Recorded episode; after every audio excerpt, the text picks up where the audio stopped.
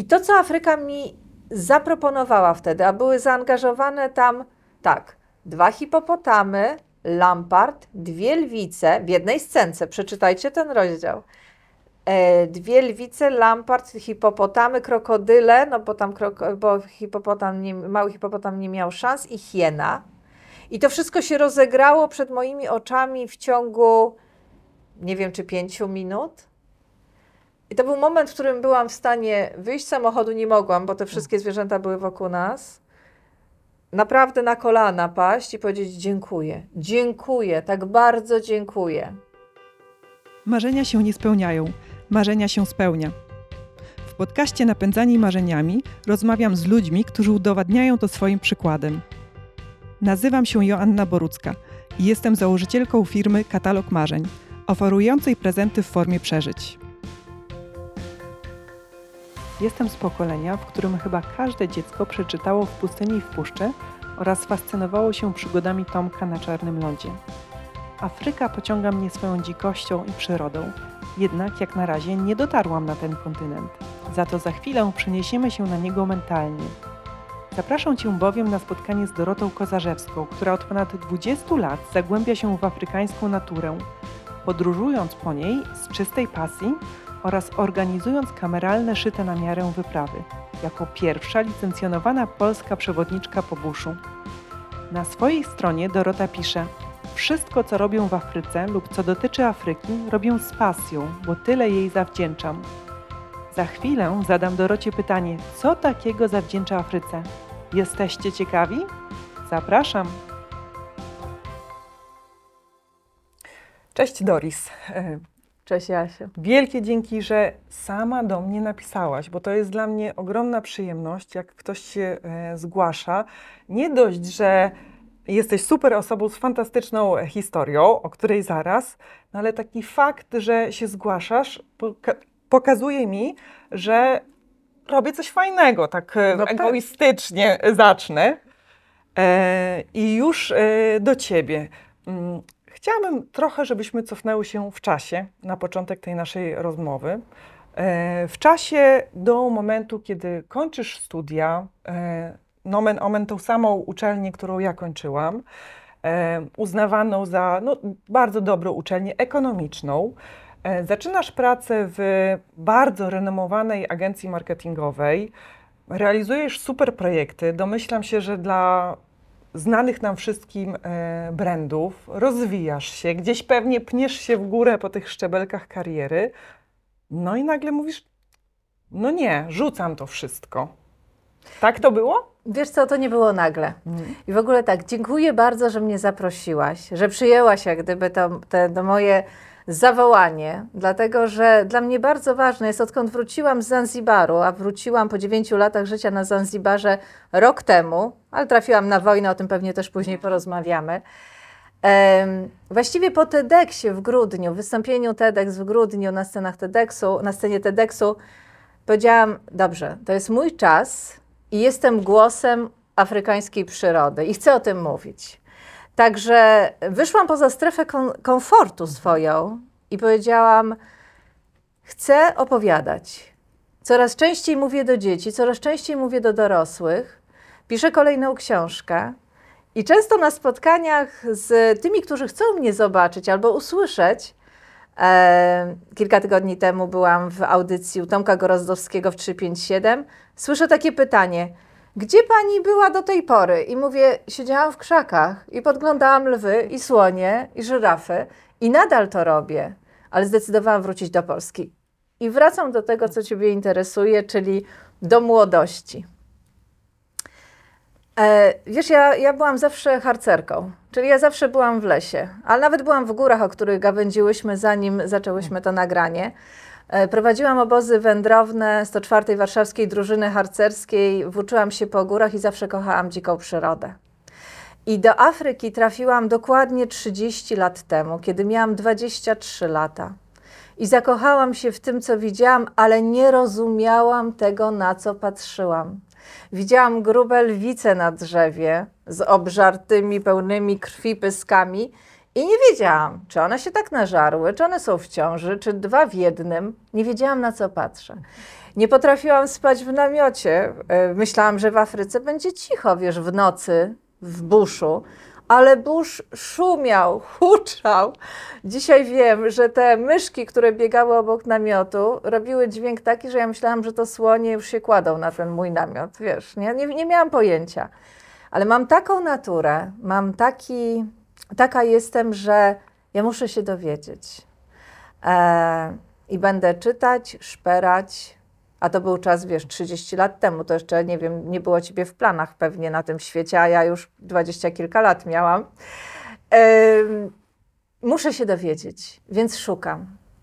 Zostawałam po, w agencji reklamowej, w której pracowałam, wtedy Corporate Profiles, później Corporate Profiles DDB, na koniec złożyłam wymówienie w DDB, żeby ruszyć do buszu.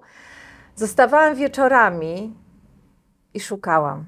Szukałam historii ludzi, którzy byli w Afryce przede mną, białych ludzi. Niektóre historie odrzucałam, bo to były historie o białych myśliwych. Szukałam takiej, takiej historii białej dziewczyny, która by się nie nazywała Karen Blixen, a która by trafiła do Afryki, bo poszła za marzeniami, ale poszła za nimi konsekwentnie. I myślę, że trafiłam wtedy na książkę Cookie Gallman, włoskiej arystokratki, która zostawiła życie w Italii, e, pojechała do Kenii, rozpoczęła tam, e, kupiła tam farmę, zaczęła tam życie ze swoją rodziną. Spotkały ją trudne sprawy. Straciła swojego męża, straciła syna, którego ukąsił jadowity wąż, ale została w Afryce na całe życie. Urodziła córkę Swewę i została w Afryce. Marzyłam, żeby do niej dotrzeć i to się stało wiele lat później. Natomiast konsekwentnie czułam, że Afryka mnie woła. Że kiedy słyszę, miałam 15 lat, czy 85 rok, kiedy zobaczyłam w telewizorze, usłyszałam o najpierw o jednym zdarzeniu, czyli o paleniu kości słoniowej przez doktora Richarda Likeya. Nie wiedziałam na to, na co patrzę, ale widziałam jak gdyby potężny stos płonącej kości słoniowej. Nie wiedziałam wtedy, że kość słoniowa się nie pali, że jest to zębina, że to są zęby trzonowe słonia. Nie wiedziałam, dlaczego ktoś zabiera kość słoniową słoniom. Widziałam faceta, dużego mężczyznę, obok trochę mniejszy prezydent Arab Moi, który pochodniami, oni we dwóch podpalali stos kości słoniowej. I zastanawiałam się, na co ja patrzę, o co chodzi. Później opowiedziałam o tym w mojej mowie TEDxowej, na co patrzyłam. Dowiedziałam się, pamiętam, w 1986 roku o śmierci Diane Fossey. Dowiedziałam się, że była jakaś kobieta, która 18 lat siedziała wysoko w górach, góry były już w moim życiu, i chroniła goryle, goryle górskie od wyginięcia. Ale zobacz, wejdę ci tutaj w słowo, czyli już od takich nastoletnich lat Tak, ciągnęło ci do tej Tak. Afryki, bo na pewno w tym czasie Tak. dowiadywałaś się wiele różnych rzeczy, e, co się dzieje w Azji, co się dzieje w Ameryce, co się dzieje w Europie. To wszystko były dla nas, ja pamiętam te czasy, e, wszystko było to dla nas no takie wiem, dalekie, odległe, egzotyczne, Tak. w sensie inne od tej naszej codzienności. I teoretycznie mogłabyś przytaczać teraz inne historie, a jednak przytaczasz i koncentrujesz się właśnie na tych afrykańskich, czyli ta Afryka, no to ona gdzieś tam do ciebie e, wołała właśnie. tak. Wołała, wołała i, I, i, no i skutecznie. i właśnie, i skutecznie. I ty, em, pracując w tej korporacji, no, zrobiłaś rzecz niebywało, bo ukończyłaś szkołę. Zostałaś, może powiem tak, zostałaś bushwomanką. Ja to tak sobie e, nazwałam. Jeszcze wiesz, do tego, o czym mówiłaś, chciałam dodać taką rzecz. Ja nie czytałam Tomka na Czarnym Lądzie. Ja nie czytałam takich książek. Czy, czytałam Pana Samochodzika, uwielbiałam. Czyli przygoda, jeszcze on z harcerzami. To wszystko jak gdyby to się w, gdzieś wpasowywało w to, kim ja jestem, w moją, w moją identyfikację. Em, no ale jak myślę, wszystkie z nas oglądałam Pożegnanie z Afryką. I gdybym miała dodać do tej historii smutnych śmierci Diane Fossey czy morderstwa na słoniach afrykańskich, dołożyłabym romantyczny wątek, czyli zawsze mówię anegdotycznie, pojechałam zobaczyć, czy w Afryce są tacy faceci jak Robert Redford. Natomiast e, przyszedł moment w moim życiu, zaczęłam jeździć tam turystycznie, tak? Zaczęłam pracę w dużej reklamie, kończyłam studia. Najpierw byłam w innej agencji reklamowej, później trafiłam do Pawła Kastorego. E, I muszę powiedzieć, że to był fantastyczny czas, bo nas było tam dwadzieścia kilka osób, robiliśmy super kampanię. Pracowałam dla programu powszechnej prywatyzacji, dla Wedla. Później e, niesiona sukcesem Wedla trafiłam do Nokii, nic nie rozumiałam z tego, co e, do Neti, pamiętam, w ogóle nie rozumiałam, dlaczego tam trafiłam. Później genialna kampania Piwatyskiego, które z lokalnej marki stało się numer jeden w Polsce. Ale to była moja praca, a moja pasja to była, i jak gdyby dążenie do tego, to było sp- spełnianie corocznych wyjazdów do Afryki. I nie zapomnę, kiedy siedziałam nad rzeką Orange i miałam 31 lat i jeździłam już do Afryki od 7-8 lat. I powiedziałam, ja chcę, żeby to było moje życie. Wróciłam do Polski, poszłam do Pawła, czekałam, pamiętam, na niego, złożyłam wymówienie, on próbował, a może tutaj w Arabii będziesz miała bliżej do Afryki, ale nie odchodź z rękami. Powiedziałam, nie, ja, ja po prostu muszę to w życiu zrobić. I konsekwencją tego były dwa wydarzenia, czyli to, o czym Ty wspominasz, Szkoła Przewodników po buszu yy, i no, czas szybko leci, więc tak, jestem najstarszą polską przewodniczką po buszu. E, I praca dla Ali Kuchcińskiej Sassens, Polki, która trafiła w latach 40. wiesz, z Syberii na okrętach 22 tysiące Polaków trafiło do os- 18 obozów. I Ala była właśnie w jednym z takich obozów i swoje życie związała z Afryką. Kiedy ja do niej trafiłam, miała 72 lata, miała farmę, którą prowadziła z rodziną i miała ośrodek rozrodu lwów. A ja marzyłam, żeby chodzić po buszu z lwem. E, wtedy byłam młoda i, i głupia i nie wiedziałam, że chodzenie z, po buszu z lwem oznacza, że ten lew nie będzie miał e, już później możliwości powrotu do dzikiej przyrody. Nie wiedziałam również, że część miejsc, które takie spacery organizuje, to jest po prostu biznes i te lwy są przekarmiane i no, jakby cała ideologia za tym stojąca jest e, bardzo smutna. No ale wtedy byłam jeszcze młoda, a e, marzyłam tak bardzo o tym lwie i trafiłam do Ali i ona mi pozwoliła chodzić po buszu i zajmować się małą tamu.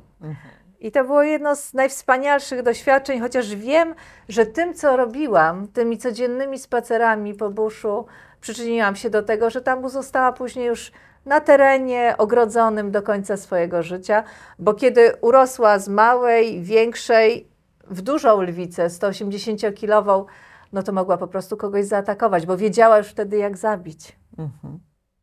I siedziałaś nad tą rzeką, do tego momentu e, wrócę, i wtedy Mhm. pomyślałaś sobie, że chcesz całe swoje życie przenieść z Polski właśnie do Afryki? Czy jak ty podejmowałaś decyzję odejścia z korporacji, wiedziałaś, że całe swoje życie? Nie myślimy tak. tak ja, ja tak nie myślę. Tak, może, nie, może źle sformułowałam, sformułowałam pytanie. Nie chodziło mi o to, że y, no, już do końca swoich dni, bo tak, faktycznie ja tak nie Mm. myślałam, ale że na ten moment, że chcę odejść z korporacji Tak. i w 100% właśnie zająć się y, własnymi przedsięwzięciami, to tak. I chodziło mi w tym moim pytaniu, czy chciałaś, y, używając takich codziennych słów, przeprowadzić się i przenieść swój dom, swoje mieszkanie i na stałe po prostu zamieszkać w Afryce. Wiesz, ja, ja w ogóle nie myślę o życiu w ten sposób. Ani nie myślałam tak dwadzieścia kilka lat temu, ani nie myślę tak dzisiaj. To znaczy, wierzę w to, że jest nad nami jakaś siła i można ją zdefiniować, jak to sobie życzy. Może to być Bóg, Matka Natura, kosmos. Moja przyjaciółka Małgosia Kostrolechowska mówi: Kosmos czuwa. Czyli kosmos czuwa nad tym, co się z nami dzieje. Tylko nie można siedzieć na kanapie i czekać, aż kosmos za, zadziała, tylko no, gdzieś te intencje trzeba wysyłać. Czyli ja na pewno chciałam, ja na pewno chciałam wracać do Afryki, chciałam się uczyć dzikiej przyrody, chciałam rozumieć zwierzęta, nie chciałam być panią tur operatorką. Nie chciałam prowadzić biura wypraw do Afryki i tylko sprzedawać wycieczki safari. Nie. To mnie nigdy nie interesowało. Ale myślę, że na początku nie miałam takiego pomysłu, żeby zamieszkać w Afryce. Wiesz, że ja po prostu zamykam to życie i teraz będę żyła tam. Nie. Pamiętam taką rozmowę z moją mamą, która nie wiem kiedy to dokładnie, musiało być ze 13 lat temu, która pamiętam na mnie popatrzyła i powiedziała: Co córcia, nudzisz się tu? A ja powiedziałam: No tak, no trochę się nudzę. A gdzie byś chciała zamieszkać? Ona mnie zapytała, jeżeli już by była ta Afryka. I ja wtedy powiedziałam, a miałam za sobą doświadczenie życia w Republice Południowej Afryki u Ali Kuchcińskiej Sassens, to jednak był prawie cały rok. Miałam za sobą takie doświadczenie pracy, y, życia w Etiopii kilka miesięcy, więc wiedziałam, że jeżeli w ogóle chcę trafić, to chcę trafić do buszu. Więc były takie momenty, kiedy mówię, a no to zobacz, ale już byłam doświadczona, już wiesz, już, sprze- już te wyprawy sprzedawałam. Tak Oczywiście. wtedy firmę. Już tak, tak, tak. I tylko weź, nigdy nie myślałam o tym, że prowadzę firmę. Raczej, że wracam z gośćmi do buszu. I miałam takie momenty, kiedy myślałam, no dobrze, no może ktoś szuka menedżerki jakiegoś lodżu czy obozu w buszu. I będąc jak gdyby z, z moimi znajomymi z Afryki w kontakcie, e, dowiadywałam się o to, ale zazwyczaj są szukane pary, to jest jedna rzecz, a druga rzecz, ja, ja tak szczerze przed sobą myślałam, jeżeli ja będę miała co trzy dni witać albo codziennie tych samych gości i odpowiadać na pytania, które dzisiaj Tobie otworzę, jak to się dla Ciebie zaczęło w Afryce, to ja zwariuję. To w ogóle nie jest rozwój. To nie jest coś, co by mnie pchało do przodu. Więc ja wiedziałam, że to nie jest ten pomysł. Przez lata miałam pytania od niektórych gości moich wypraw. Mówili tak, zainwestujemy, poprowadzisz, zbudujemy obóz. I ja w to nie wchodziłam. Bo ja wiedziałam, że to nie jest moja podróż, to nie jest moje safari, że ja nie będę się w tym rozwijała. Więc odrzucałam jak gdyby taki pomysł. Ale wracając do tego, jak mama mnie zapytała, i wtedy powiedziałam tak: Wiesz co, mamo? No tam, gdzie jest największy burz, jeżeli w ogóle tak, czyli Botswana, Zambia, bo tam się dużo chodzi po buszu, i Tanzania południowa.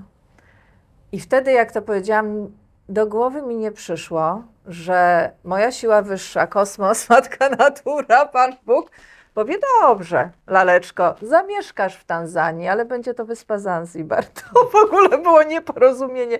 Więc trzeba uważać z tym, trzeba precyzować, a może tak, trzeba precyzować, czego się chce, bo niedoprecyzowane może zrobić w życiu psikusa. Ale potem jest szansa na korektę, więc rozumiem, że, że taka korekta właśnie nastąpiła Tak. i do tego e, też dojdziemy. Czyli te pierwsze lata to było, rozumiem, że miałaś dom, to stałe miejsce. Ja, ja tak Warszawa. nazywam. Warszawa jest zawsze domem. Warszawa. Zawsze. No i właśnie, i teraz co to oznacza, że nie chciałaś być y, y, panią turoperatorką, która e, prowadzi po prostu wyprawy, e, a jednocześnie organizowałaś te wyprawy. Tak. Ale robiłaś też coś więcej, żeby nie być tylko tą panią właśnie. To co to było to coś więcej? Po pierwsze, nigdy się nie de- definiowałam jako właścicielka biura wypraw albo turoperatorka. Czyli od razu, jak gdyby będąc na jakimś rynku, nie, wiesz, nie, nie zapomnę spotkań jak z jakimiś właśnie właścicielami innych biur. Nie mówię o Afryce, mówię generalnie, tak? Jest rynek, jest, są spotkania branżowe, są rozmowy. I w trakcie tych rozmów ja słyszę, że jakiś wyjazd, powiedzmy, do Namibii to jest produkt. To nie jest moje. To nie jest moje. Jeżeli byśmy wyłączyły kamerę i ty byś powiedziała, przecież ty jesteś panią od marzeń, katalog marzeń, byś powiedziała, Doris, ja mam takie marzenie, to ja bym ciebie zapytała, ale dlaczego Namibia? A co ty chcesz tam robić? Czy ty chcesz, żebyśmy pochodziły po wydmach, czy chcesz potropić zwierzęta? Ale jadą dzieciaki, a co robimy z mężem? Ale, a to możemy rozdzielić. Wiesz, możemy zrobić tak, żebyście wy byli dwie, dwie romantyczne noce w pięknym lodżu, a ja dzieci w tym czasie, i to robiłam przez wiele Mhm. lat, zabieram pod namioty na drugą część tej farmy i one ze mną w nocy chodzą do wodopoju podglądać zwierzęta. Tam nie ma lwów, nie ma słoni, wy się zajmujecie. Czyli to jest, to jest twój katalog marzeń. Ja nigdy o sobie nie myślałam jako o przedsiębiorcy. Mhm. Nigdy, teraz może bardziej, jak gdyby, to, może to przychodzi też z wiekiem. E, raczej myślałam o tym, że to jest moja Afryka i chcę ją pokazać, a jednocześnie rozwijałam się w takim sensie, że przyjeżdżałam wcześniej zanim goście i jechałam do buszu i tropiłam. Jeżeli przychodzi taki moment na wyprawie, że goście są zmęczeni i po prostu chcą zostać w obozie, ja nadal biorę samochód i jadę do buszu, bo zawsze coś się dzieje, zawsze coś na nas tam czeka. Nie musi być lew rozszarpujący antylopę, nie musi być lamfart wciągający na drzewo y, pół zebry. To może być coś małego, ale to może być, nie wiem, na przykład y, ganiające się dwa gatunki po sawanie, albo może być y, wąż, który zaatakował śpiące jakieś małe zwierzę. To zawsze coś się dzieje w buszu. To może być, tak jak opisuje w swojej książce Mama Bush, kiedy jadę samochodem i nagle przy drodze najpierw widzę, nic nie było w buszu tego ranka. Aż byłam zła. Kazałam ludziom wstać o 5 czy 5.30 rano i mówię, jak wjedziemy pierwsi do Parku Narodowego Tarangire, to będzie na pewno coś. Nic nie było, po prostu wszystko się schowało. Ale jak już przestałam być zła i mówię, dobrze, ty, matko naturo, mi zaraz coś tutaj podeślesz, bo zawsze tak robisz. Jedziemy i nagle leży perlica. I ma głowę rozdziabaną i krew. Ja mówię, uuu. Kilka metrów od niej leży największa sowa afrykańska, puchacz mleczny, zabity, ma głowę rozdziabaną, cały we krwi. Siedzę, patrzę na to. Goście filmują, fotografują. Patrzę na kałagę, mojego lokalnego kolegę kierowcę. On na mnie i nagle wiemy, puchacz mleczny zawsze występuje w parach, czyli na drzewo, a tam siedzi ona. Ma, za, ma cały dziób we krwi, nażarta, zadowolona, pani puchaczka mleczna. No i zaczęliśmy wymyślać, co tu się wydarzyło. Czy mąż rzucił się na śniadanie przed żoną i żona się tak wkurzyła, że go zadziałała? Nie wiem. Ale napisałam na ten temat rozdział mojej książki. Pani zabiła pana. Rzecz się stała niesłychana. Czyli ważne jest patrzenie też, to co chcę powiedzieć, na przyrodę, na te małe rzeczy, nie tylko na duże. I to opowiadam gościom. Ważne jest to, że jak oni wyjeżdżają, ci moi goście, to ja dalej zostaję i dalej tropię. Ważne jest to, że jak przyjeżdżam, to piszę o tym. Albo się uczę więcej, czyli jak jest pora deszczowa, to nie ma lenistwa i tak, no super były lwy, tam lamparty, gepardy. Przyszedł taki moment, dla mnie jest ważny bardzo rozwój. I przyszedł taki moment, kiedy już tyle wiedziałam o ssakach. Ale wszystko, co wiedziałam, oczywiście w pewnym momencie było burzone, bo szef mojego kursu przewodników po buszu, on mnie nauczył takiej rzeczy. Wszystko, co wiemy o dzikich zwierzętach, jest jak gdyby prawdziwe do momentu, kiedy przestaje być prawdziwe. Czyli najbardziej prawdopodobne jest to, że one są kompletnie nieprzewidywalne. Czyli zawsze zaskakują. Ale jak już z, tych, z tymi ssakami się tak zaprzyjaźniłam, to powiedziałam, dobra Doris, to co teraz? No to postanowiłam zająć się ptakami afrykańskimi. Jest ich kilka tysięcy i myślę, że jestem jedyną poza jakąś komisją, która uważam, że przywódcę nadaje nazwiska, yy, nadaje nazwy tym, tym, tym ptakom. No bo jak, jak można nazwać y, gęś, y, drzewica, białolica? No, no to trzeba mieć jakąś wódkę przy tym, nie? Żeby, żeby pić i żeby nadawać te nazwy. No to nauczyłam się tych wszystkich ptaków, czyli poza tą komisją tylko ja przypuszczam w Polsce znam wszystkie nazwy afrykańskich ptaków na całym kontynencie, tak? I jestem jedną z tych ornitolożek, które tutaj lwy wchodzą do samochodu. Ja zobaczcie, zobaczcie, tam jest taki wróbel i on jest afrykański i on jest wyjątkowy, bo jest afrykański. No więc jak już to zrobiłam, to zajęłam się roślinami. No to jestem teraz przy żabach. Wiesz, jestem przy wielu kolejnych tematach, tak? Trochę, jeżeli chodzi o geologię, to tak niekoniecznie. Zawsze też w szkole nie lubiłam te kamienie.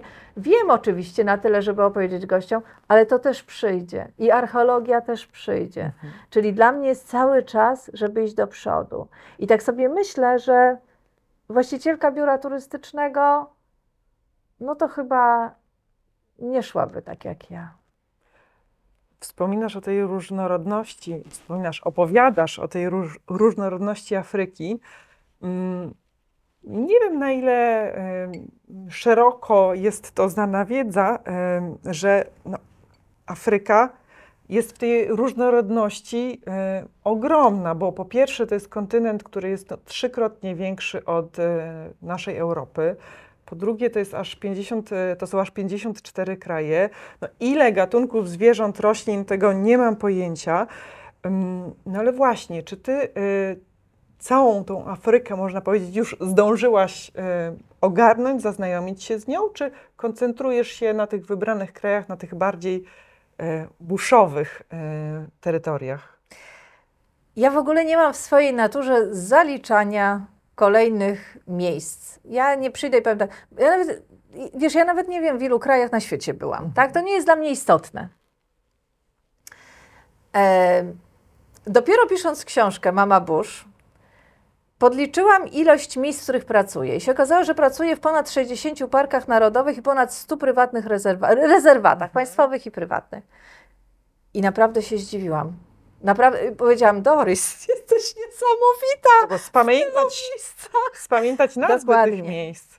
Ja jestem przewodniczką po buszu. Busz to jest nazwa nieformalna, ale jestem przewodniczką po sawanie, lesie tropikalnym i pustyni. Czyli znowu, jak myślę o tych miejscach, to bardziej myślę, mówię, dobrze, tutaj są takie gatunki endemiczne, czyli wracam i sprawdzam, no to jadę tutaj, no to zobaczę, czy moja lwica bez ogona jeszcze żyje. A tutaj wprowadzono nowy projekt obserwacji gepardów, czyli wiesz, ja myślę, że to, co jest moją cechą, to znowu, tak jak powiedziałam, Namibia, gdzie byś chciała, co robimy, co ciebie pociąga, czy chodzenie, czy leżenie, a to jest objazd. Ja znowu, jak myślę o tym, co ja robię w buszu, to myślę tak, mam ochotę, na przykład teraz, w lipcu, e, zadzwonili do mnie goście, którzy jadą ze mną dziewiąty raz. Dziewiąta wyprawa wspólna, dziewiąte safari razem. I rozmawialiśmy o Kenii. A ja powiedziałam, wiecie co? Jest, jedziemy do Kenii, jedziemy do Samburu, które uwielbiam, nie jedziemy do żadnych miejsc, które są takie bardzo popularne, ale jadę, nad, jadę do Masai Mara zobaczyć migrację przekraczającą rzek, dopływy rzeki Mara, czyli rzekę Sand, to się dzieje na terenie Tanzanii, przeskakujące tysiące, tysiące antylop na stronę Tanzanii. Tak naprawdę jest to armia. Ja zawsze mówię, to jest armia. Milion trzysta tysięcy zwierząt, które migrują przez cały rok na obszarze malutkiego rezerwatu Masai Mara w Kenii i potężnego 15-tysięcznego y, Parku Narodowego Serengeti. I pomyślałam, mam ochotę to zrobić. I ci goście, którzy ze mną często jeżdżą, ponieważ ja, ja zawsze tak Kenię, dobrze, wszyscy jeżdżą do Kenii, mam swoje miejsca w Kenii, ale absolutnie nie interesuje mnie masowa turystyka, czyli interesują mnie te moje miejsca. I powiedziałam, jak stoję w Tanzanii nad tą rzeką Sand i patrzę, jak te antylopy przeskakują ze strony Tanzanii, ale można pojechać dalej na północ i dojechać do granicy z Kenią, to chciałabym zobaczyć, jak to wygląda od strony Kenii. No to to robię. Ostatnio mm, odezwali się do mnie goście, którzy powiedzieli, chcielibyśmy jechać do Namibii, ale oddajemy się w Pani ręce, bo my słyszymy, co Pani mówi, jak Pani mówi, co Pani robi. No jak wiesz, jak wyszłam z tych krzaków i wróciłam do cywilizacji naszej europejskiej, warszawskiej, to coraz głośniej i mnie słychać i, i do, do Ciebie przecież też wysłałam wiadomość, jestem, trzeba rozmawiać, trzeba opowiadać. Więc oddajemy się Pani, proszę nam wymyślić jakąś Namibię inną niż wszyscy. I my jedziemy do pustyni, jedziemy, w ogóle to jest wyjazd kwiecień, maj przyszłego roku, ale już, już potwierdzony.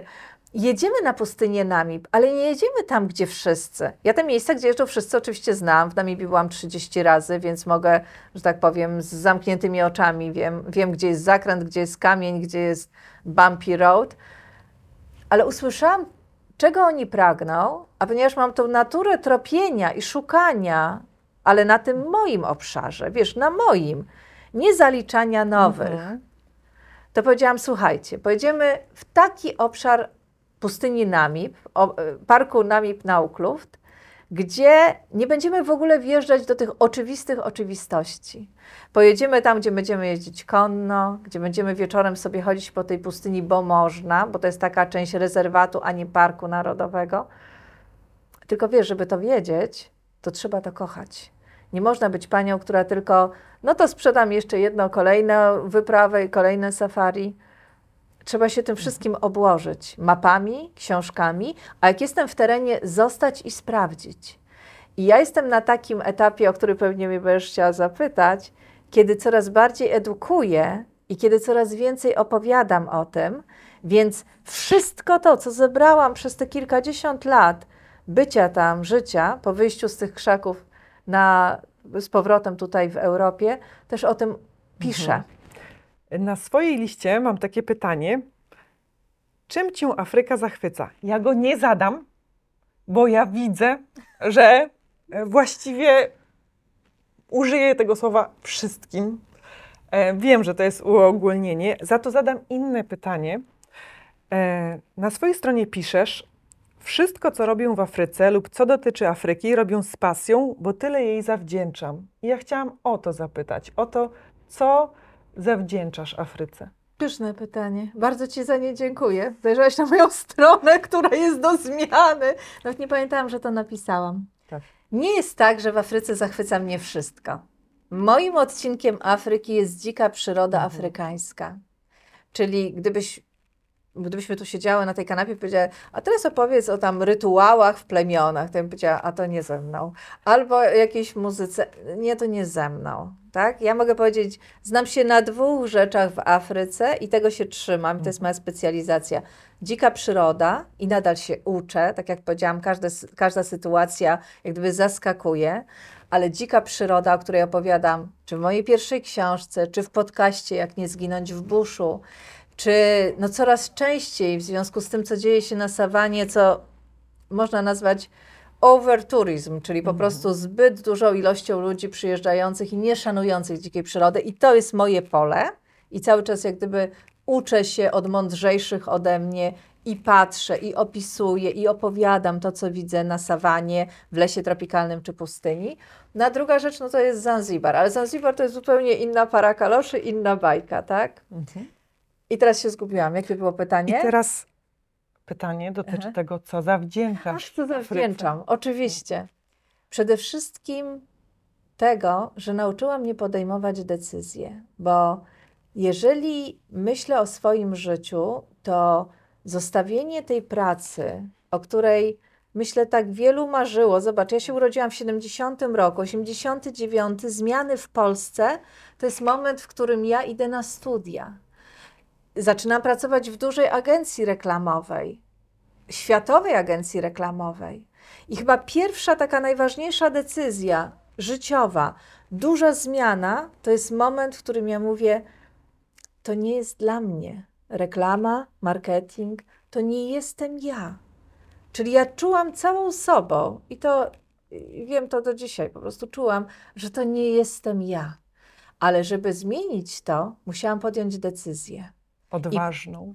Ale wiesz, to jest śmieszne, bo ja dwa miesiące temu, a się zaśmiewały moje przyjaciółki, ja powiedziałam, wiecie co dziewczyny, właśnie się dowiedziałam o sobie niesamowitej rzeczy.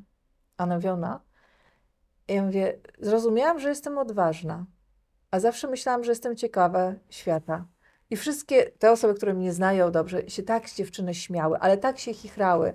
Mówiły, tak, ty z odwagi zrobiłaś, ty, ty, ty z tej ciekawości świata zrobiłaś to, to, to i to i to. I ja po prostu jestem odważna, nie wiedziałam. Nie wiedziałam tego o sobie. Na pewno Afryka nauczyła mnie podejmować decyzje. Podjęłam jedną z pierwszych, no i takich, rzucu, rzu, rzu, która rzuciła jak gdyby decydujących o tym, co się dalej działo w moim życiu. Właśnie tych, te, te, to pierwsza decyzja była tak ważna, wiesz? To jest pierwsza rzecz.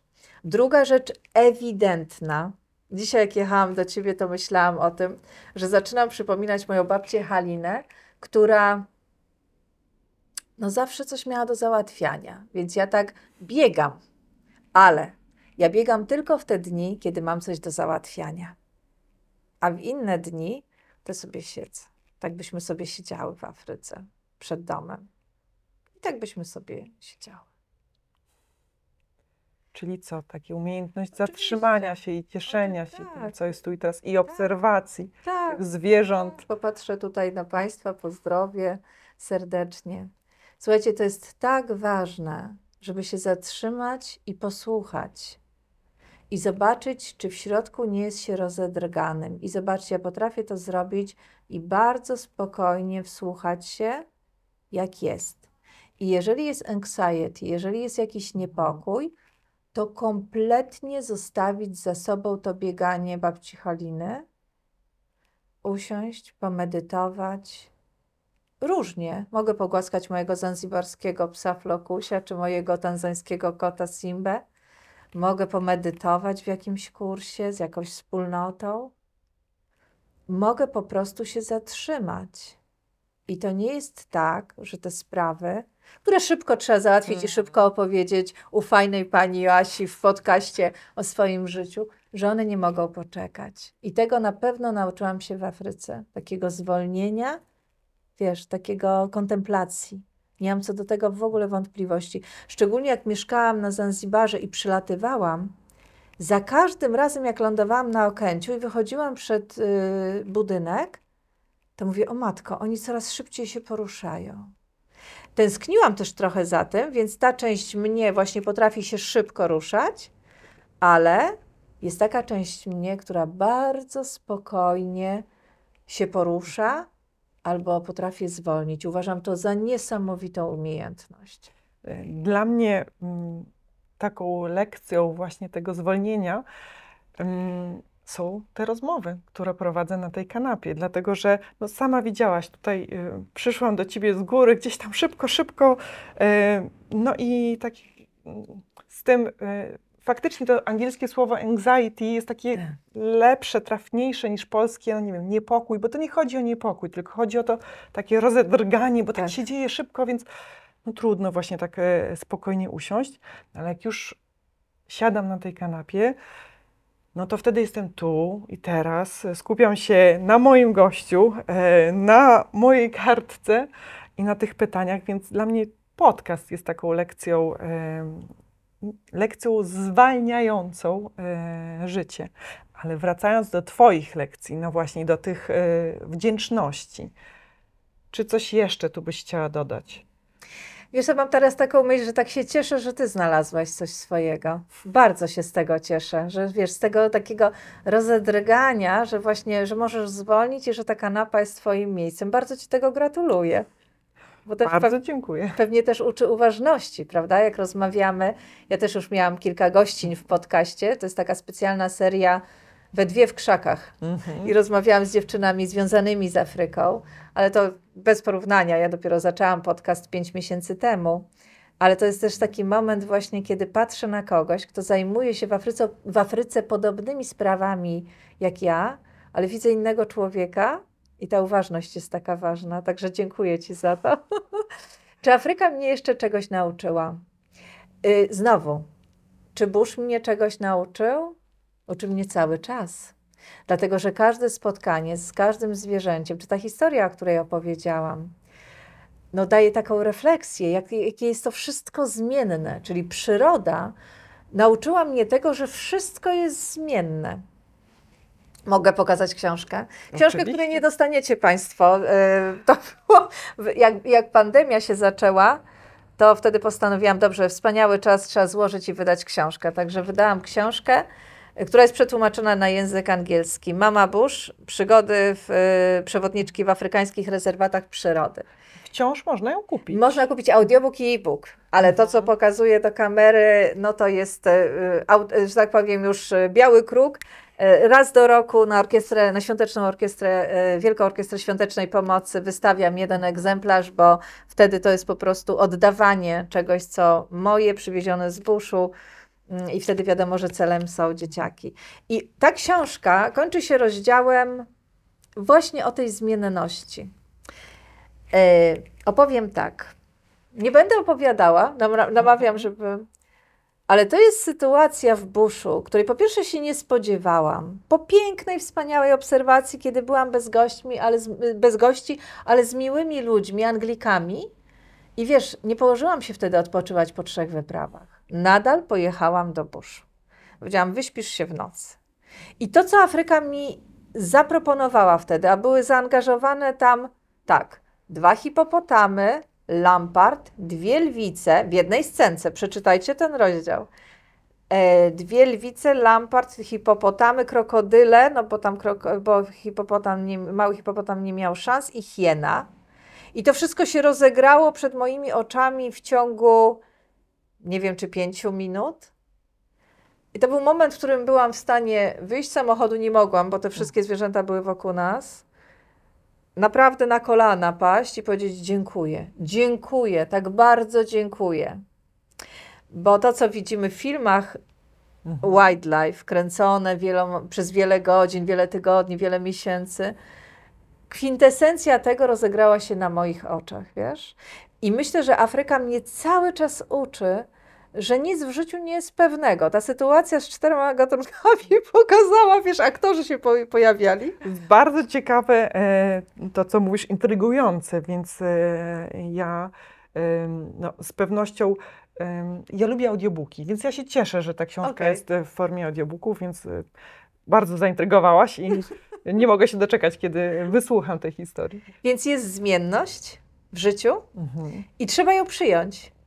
Bo myślę sobie, im dłużej żyję, że trzeba żyć jak przyroda. Trzeba wiedzieć właśnie, kiedy sobie usiąść jak ten zajączek czy ten lew i tam się Mhm. wygrzać na słońcu. Trzeba wiedzieć, kiedy wyjść i zapolować, Mhm. tak? W różnych, w, w różnych jak gdyby sytuacjach życiowych. Trzeba wiedzieć, kiedy się wycofać, kiedy wejść w swoją strefę ochronną, bo ktoś na ciebie może skoczyć. Ale też wiedzieć, jak ustawić granice. Gdzie jest ta strefa nasza ataku, że nie wolno, tak?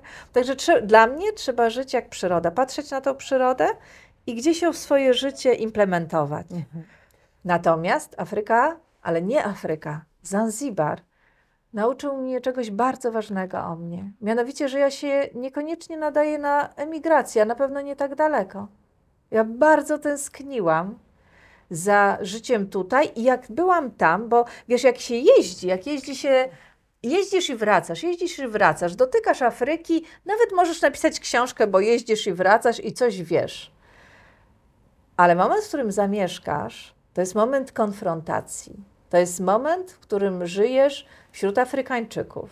To jest moment, w którym wszystkie rzeczy, wszystkie wartości, w których zostałaś wychowana, są na tacy i musisz je sprawdzać. I patrzysz, czy te wartości i zasady przystają do tego, jak ci inni ludzie, którzy się tam urodzili, i jak oni to czytają, w ogóle czy się zgadzają, i czy w ogóle się tym przejmują, czy nie przejmują, i jak ty się w tym znajdujesz.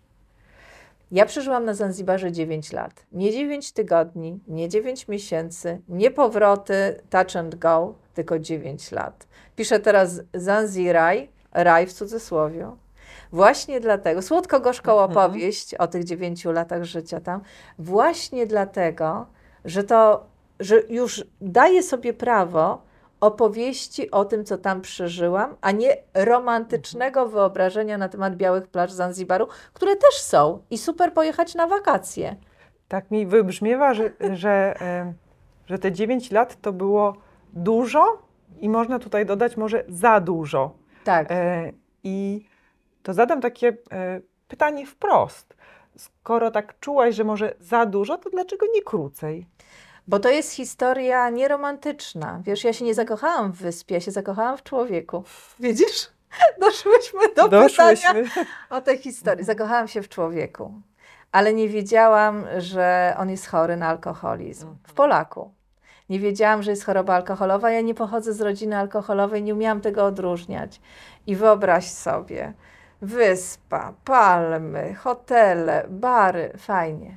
W każdym barze jest flaszka, jak ja mówię. I niestety, ponieważ moje życie jest takie, że ja przyjeżdżałam dwa razy do roku do Polski, na dwa razy po sześć tygodni długo, i trzy miesiące na rok byłam na wyprawie, to prawie pół roku nie było mnie w domu. Także flaszka była wtedy, pierwszy raz mówię o tym publicznie, ale jestem też na to gotowa, kiedy mnie nie było, a kiedy ja wracałam, byłam noszona na rękach. Ale to jest taka choroba, która postępuje.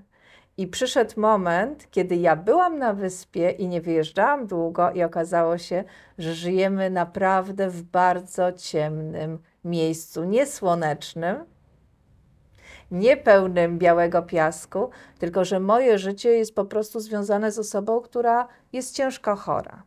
Ale życie z osobą, która jest ciężko chora, nie byłoby jak gdyby problemem, gdyby ta osoba chciała się leczyć i nawet podejmował próby.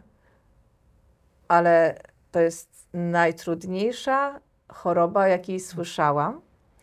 I niestety ta choroba zwyciężyła. I ja podjęłam decyzję, bo moja umowa z moim byłym partnerem była taka, że ja zostaję na 7 lat, że po 7 latach przyjedziemy do Polski.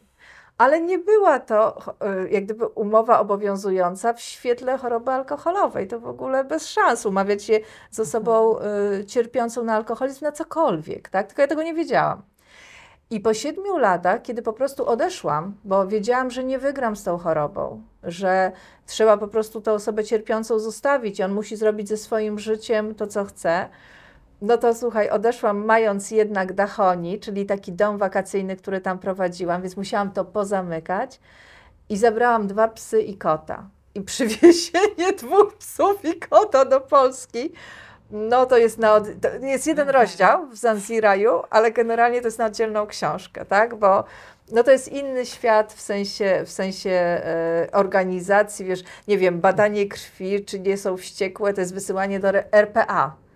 Czyli bierzesz próbkę na Tanzanii, wysyłasz do RPA, ona wraca. Później się okazuje, że trzy miesiące zanim wieziesz, ale jeżeli ta próbka nie jest zanieczyszczona, bo przecież to jest Zanzibar, Hakuna Matata, dada, w ogóle nie ma problemu. Więc cały czas działy się jakieś rzeczy, które powodowały, że ja na tej wyspie zostałam dłużej niż, niż yy, planowałam. Tylko, że teraz, a wróciłam w styczniu zeszłego roku, jak ja byłam y, od tamtego czasu, kiedy wróciłam dwa razy na wyspie, to ja mam niesamowity sentyment. Nie do tej prywatnej historii, która zakończyła się no smutno tak naprawdę, bo mogła się inaczej zakończyć, ale to nie tylko była moja decyzja, tylko, tylko tamtej osoby o nieleczeniu. Em, ale ja zobaczyłam, że przy moim charakterze, czego nie wiedziałam wcześniej, nie widziałam tego wcześniej, dowiedziałam się tylu rzeczy o Zanzibarze, dowiedziałam się tylu historii, o, o historii jak gdyby. Zostawiłam tam znajomych i okazało się też przyjaciół, że jestem związana. No i dlatego powstaje książka, a to będzie jedna z dwóch książek o, o Zanzibarze. I dlatego mówię słodko-gorzko. Czyli jednak opowieść. dwie. Tak, tak, tak, tak, Mhm. tak, tak. Bo, bo wiem, że w tej pierwszej chcę opowiedzieć o tym moim życiu, ale to nie jak gdyby tylko o tym, co tutaj oficjalnie powiedziałam, tylko jak gdyby o różnych historiach, różnych pomysłach, które miałam na wyspie, jak wyglądało to życie. Chcę opowiedzieć e, to, jak wyglądało życie z perspektywy 9 lat rezydentki, a nie tylko touch and go, biała plaża, Mhm. palma i, i są wakacje. No i jest, powiem szczerze, ekipa czterech babek, mocno pracująca teraz nad poważniejszym projektem. On nie jest książkowy, nie powiem jeszcze jakim, ale trzymaj kciuki. Czyli wiesz, czyli gdzieś, gdzieś ta wyspa została w moim życiu, zresztą jest na co dzień, bo od mojej przyjaciółki, która mieszka na Sardynii z mężem, którego poznała na Zanzibarze, od Eleny, dostałam kilka pierścionków zrobionych z muszli. I uwielbiam je i noszę je na co dzień. Czyli ta cząstka Zanzibaru cały czas jest przy mnie. To jest od Eleny, a to jest z kolei od Dorin Massiki, e, która jest e, no, taką najbardziej znaną projektantką, wiesz, na Zanzibarze, też moja serdeczna koleżanka, więc gdzieś ten Zanzibar, y, tak jak mówię, no jest, jest ta gorzka część, która jest, u, którą dzisiaj uważam jako doświadczenie życiowe i e, chcę o tym też mówić, żeby powiedzieć dziewczynom młodszym, które tak jak ja nie mają doświadczenia, jeżeli coś cię niepokoi, gdzieś jest za dużo tego piwka, gdzieś jest za dużo tego alkoholu, nie zastanawiaj się, tylko szukaj pomocy i odważnie zadawaj pytanie. Bo wtedy, jeżeli nie ten związek i nie tą bliską osobę, to po prostu możesz uratować siebie. I jestem tego dowodem i trzymam kciuki. Ja Ci bardzo dziękuję za to, że podzieliłaś się tą historią, bo Dziękuję. mm, no tak jak powiedziałaś, robisz to pierwszy raz, więc domyślam się, że to po prostu nie jest y, łatwe, żeby powiedzieć na głos, a w szczególności na głos, mając świadomość, że dużo osób y, będzie tego słuchać. I, I to jest dla mnie ekstremalnie cenne, e, jak ktoś y, otwiera się i właśnie dzieli się takimi intymnymi tematami. Także jeszcze raz bardzo dziękuję. I zerkam znowu na e, kartkę, dlatego że tutaj mam inny cytat e, z Twoich e, słów, który mm, do dwóch sytuacji, o których opowiadałaś, e, bardzo mi pasuje. Przeczytam go. Moje opowieści niech będą inspiracją dla wszystkich kobiet, które pragną zmienić swoje życie. Nie bójcie się, idźcie za marzeniami, bez względu na to, ile macie lat oraz ile błędów za lub przed wami. Wędrując, odnajdziecie drogę do domu. E, I mam te dwie historie, to nawet więcej jest niż historie, e, o których opowiadałaś, czyli mówiłaś wcześniej, żeby zaufać sobie, zaufać temu, co, Tak. co słyszymy, że jak coś nas uwiera w naszym wygodnym życiu, to warto właśnie temu kamyczkowi się przyjrzeć. Mm, e, I to jest jedna inspirująca element e, mm, w tych historiach, które opowiadasz. No i ten drugi, no właśnie, że jak e, weszliśmy w jakąś relację, to nie oznacza, że my musimy w niej zostać. Nie, nie, nie. Wiesz co, po pierwsze chciałam powiedzieć, że już mogę o tym mówić. Czyli wiesz, znowu to jest kwestia zaufania sobie. Ja wiedziałam, że przyjdzie taki wywiad, kiedy głośno o tym powiem. I jest rozdział mojej książki. Ta książka się pisze, tak? Ale ja ją piszę. Wiesz, ja ją piszę, tak? To też taka anegdotka. Mam przyjaciółkę z Zanzibaru, Milenę. I jak e, tłumaczyłam Mamę Bush na angielski, bo uważam, że Mamę Bush po angielsku też powinien przeczytać każdy anglojęzyczny czytelnik, więc moje apetyty jak gdyby gdzieś sięgają dalej. I Milena do mnie dzwoniła na przykład w sobotę i mówiła tak, przyjedź na placu, bo Milena w ogóle robi wspaniałe wyprawy Czakula by Mila na Zanzibarze, ona tam siedzi, teraz jest w Polsce, ale generalnie, generalnie yy, ma dom gościnny i, i yy, zajmuje się jedzeniem. Czakula to jest w Suahili jedzenie. Więc Milena dzwoniła i mówiła tak, Doris, przyjedź na placuszkę, jest sobota. Ja mówię, nie mogę, tłumaczę. Czy tam piszę rozdział. No dobra, w niedzielę dzwoni, przyjedź na placuszki. Ja mówię, słuchaj, ja sprawdzam to, co wczoraj napisałam i dopisuję. Czyli ja taką jestem osobą, że po prostu, no tak, Mhm. ma się dziać. Czyli teraz tak, kilka rzeczy, które chciałabym powiedzieć. Pierwsza rzecz to jest taka, pójdźcie za marzeniami, tak, ale nie maszcie tylko, bo to nie jest plan. Znaczy, wiesz, Mhm. marzeń to można mieć nie wiadomo ile. To, czego się nauczyłam, nauczyłam się też w grupach wsparcia dla przyjaciół rodzin alkoholików, bo do takich grup należałam, należę i to, co dostałam od niesamowitą mądrość kobiet, to teraz oddaję, że tak powiem, kolejnym, którzy przychodzą, które przychodzą i którzy przychodzą, ale głównie kobiety potłuczone, zdezorientowane, tak jak ja byłam kilka lat temu. To mamy tam takie hasło powoli, lecz pewnie. Czyli można to odnieść do wszystkiego, co ja robię i w buszu, powoli, pewnie zobaczyć, czy nie, czy nie ma gdzieś lwa. Pisanie książek, czy robienie projektów. Wiesz, no to jeszcze nagram, to jeszcze coś tam, to jeszcze coś napiszę. Nie żeby się zajechać, Mhm. ale żeby po prostu zrobić swoje. A kolejna rzecz to w tej sytuacji, o, któr- o którą mnie, gdyby, która wyszła w sposób naturalny, wiedziałam, że któregoś dnia o tym powiem, ponieważ w książce Zanzira jest rozdział Zanzibar. Mhm. Po drugie, mogę powiedzieć tak. To nie jest już tak, jak było, wiesz, 5 lat temu czy 3 lata temu, kiedy odeszłam. To się uspokaja, układa i jeżeli ktoś chce być świadomym człowiekiem, świadomą kobietą i chce zrozumieć, a ja taka jestem, to cały czas opowiadam Ci w tym wywiadzie, że chcę zrozumieć, to chciałam zrozumieć, dlaczego byłam w tej relacji, dlaczego tak wybrałam, dlaczego to y, jak gdyby nie widziałam, a jak widziałam, dlaczego się zachowałam tak, a który był moment, że za długo byłam. Wiesz, ja chciałam to wszystko zrozumieć, żeby opowiedzieć kolejnej osobie i może komuś znieść, znieść trochę bólu, trochę cierpienia, tak? Więc widocznie i bardzo się cieszę, że to się stało u Ciebie, bo tu jest po prostu bardzo ciepło i fajnie na tej kanapie i jest po prostu przyjaźnie i bezpiecznie, że mogę to w bezpiecznym środowisku i do osoby, która na mnie patrzy mądrymi oczami, taką historię powiedzieć. I myślę sobie, że też wiele kobiet, które podróżuje, bo dla mnie podróż zaczęła się od marzenia, ale też myślę, że właśnie wyjścia, patrzę na napis wyjście awaryjne, wyjścia z życia, które miałam, może z jakiejś ucieczki z życia tradycyjnego, które historia rodziny czy życie mi proponowało, ja wcale tego nie chciałam tak naprawdę, więc wyszłam jak gdyby poza, poza takie, wiesz, poza, poza utarte ścieżki, Mhm. które w mojej rodzinie były, obowiązywały i większość z nich, jak gdyby większość członków mojej rodziny w tym się sprawdza i są w tym szczęśliwi, a ja nie. I w ogóle tego nie chciałam, więc jak gdyby poszłam na inne gdzieś tory.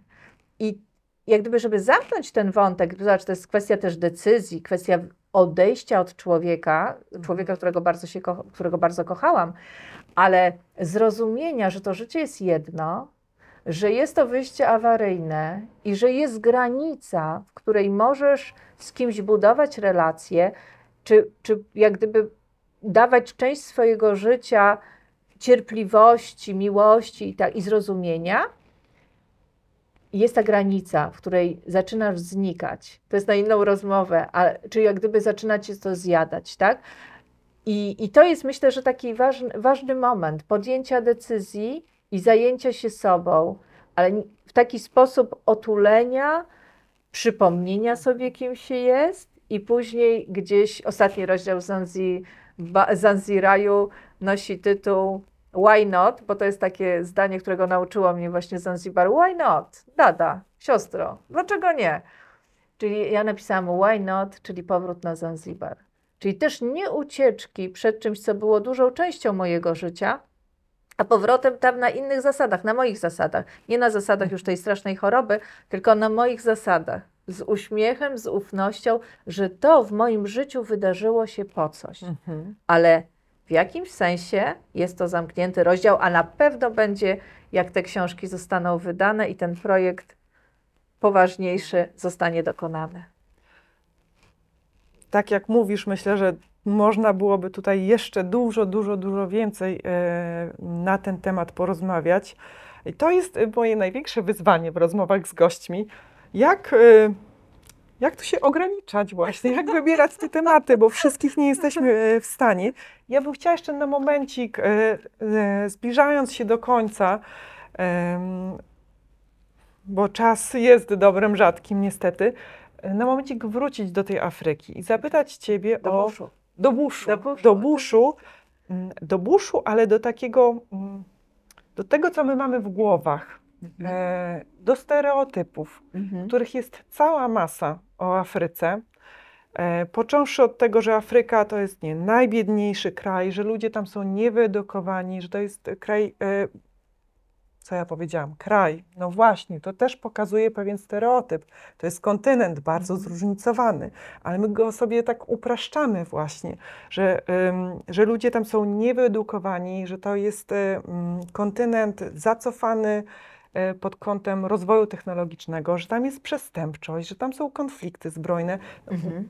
I to pewnie bardzo krótka lista tych stereotypów, których jest dużo więcej.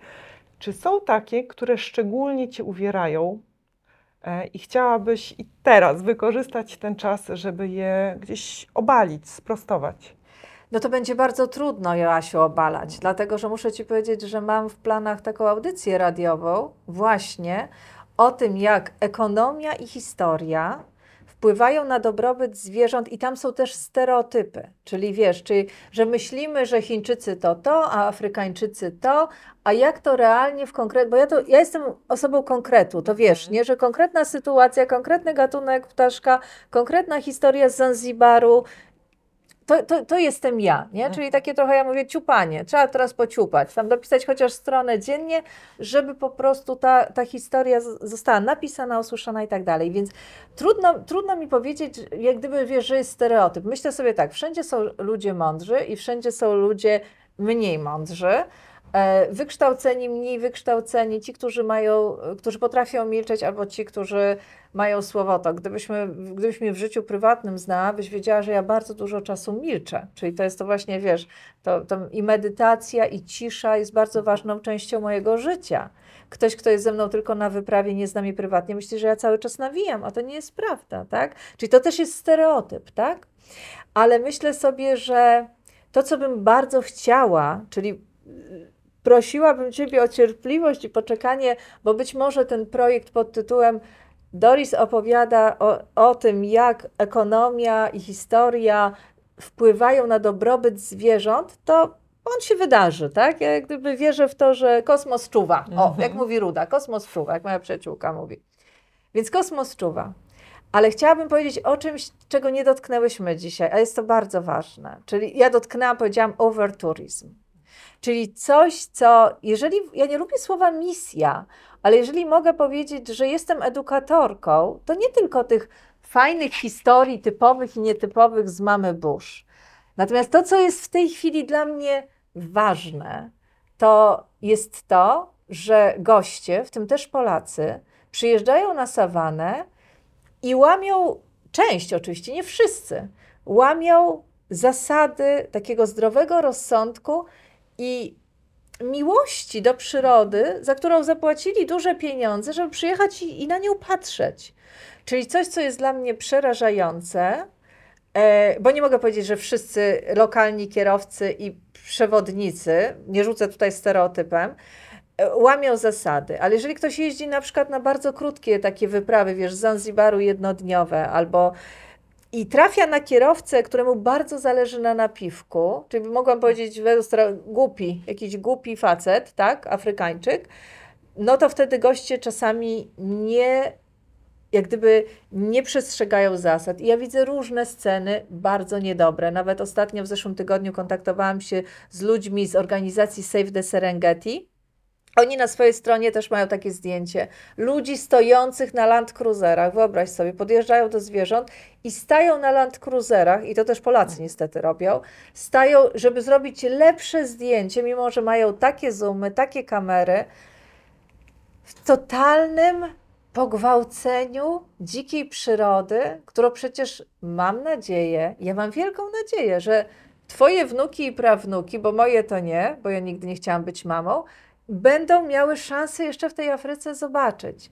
Czyli to, o czym bym chciała, wiesz, na koniec tak może, ale krótko i treściwie, to to, żeby zawsze pamiętać, że to my wjeżdżamy w gości do tych zwierząt, że one są naszymi gospodarzami, że my przyjeżdżamy tylko z krótką wizytą. Zostawiamy tam tylko kawałek naszego serca i spojrzenia.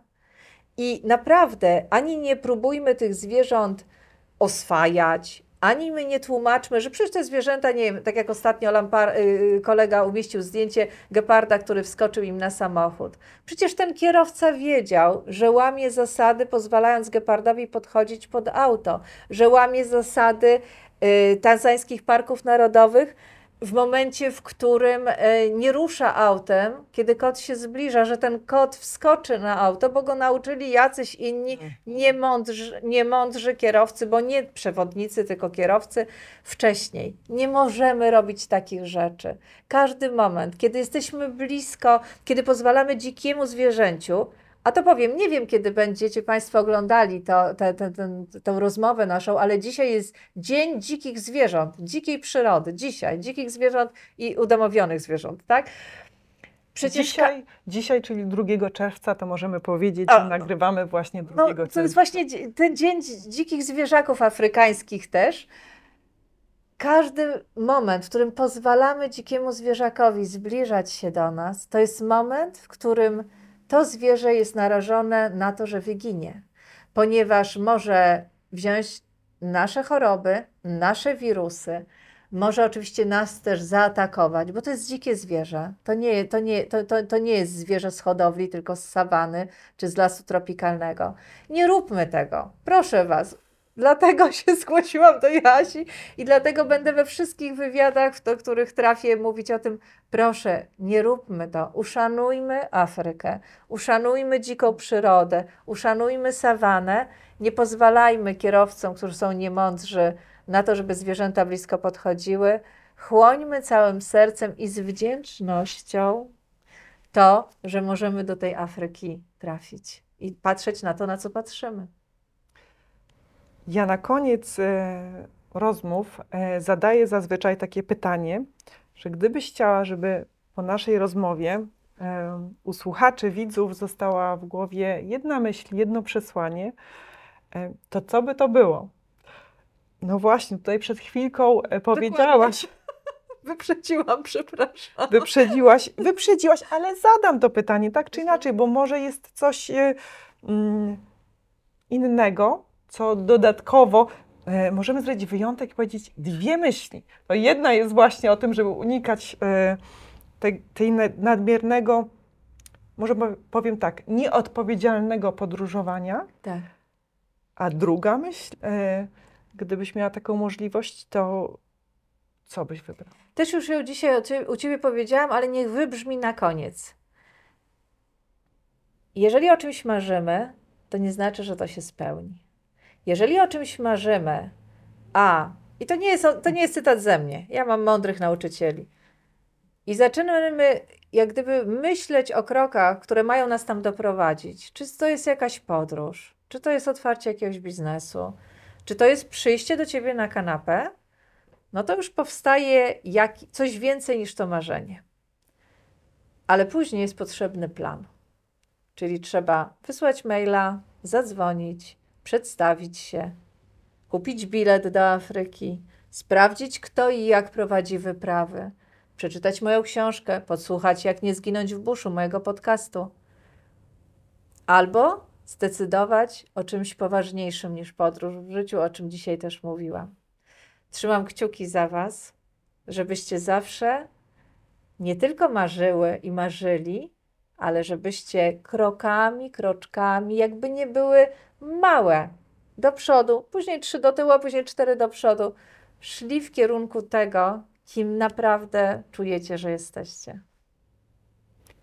To piękna myśl na zakończenie. Bardzo Ci dziękuję za tą rozmowę. Kibicuję wszystkim projektom, które są e, w trakcie i tym, które przed Tobą w przyszłości. No i ja myślę, że będzie okazja e, do kolejnych spotkań. Jasiu, ja Ci bardzo dziękuję. To jest niezwykłe miejsce i kanapa, i Twoje piękne, ciemne oczy. Bardzo Ci dziękuję za zaufanie, bo to ważne. Dziękuję ekipie, która jest za kamerami. Bardzo dziękuję Agnieszko i Rafale. I do zobaczenia. Dziękuję. Dzięki. Kiedy rozmawiasz z człowiekiem z pasją, to widać i czuć, bo pasja nadaje życiu sens. A jak tę pasję znaleźć? Słuchając siebie, swojej intuicji i ufając, że wskazuje nam właściwy kierunek, nawet jeśli mamy w sobie dużo obaw i niepewności. Ta prawda działa także w drugą stronę. Jeśli czujemy, że nie jesteśmy w dobrym dla siebie miejscu, to warto to zmienić, bo żyje się raz. Ale jeśli robisz to świadomie, to ten jeden raz wystarczy. Życzę Ci, drogi słuchaczu, świadomego życia, pełnego ufności do siebie. Daj znać, co w tej rozmowie Ci się podobało w mediach społecznościowych albo na maila hej małpa napędzanimarzeniami.pl Do zobaczenia już wkrótce w kolejnym odcinku.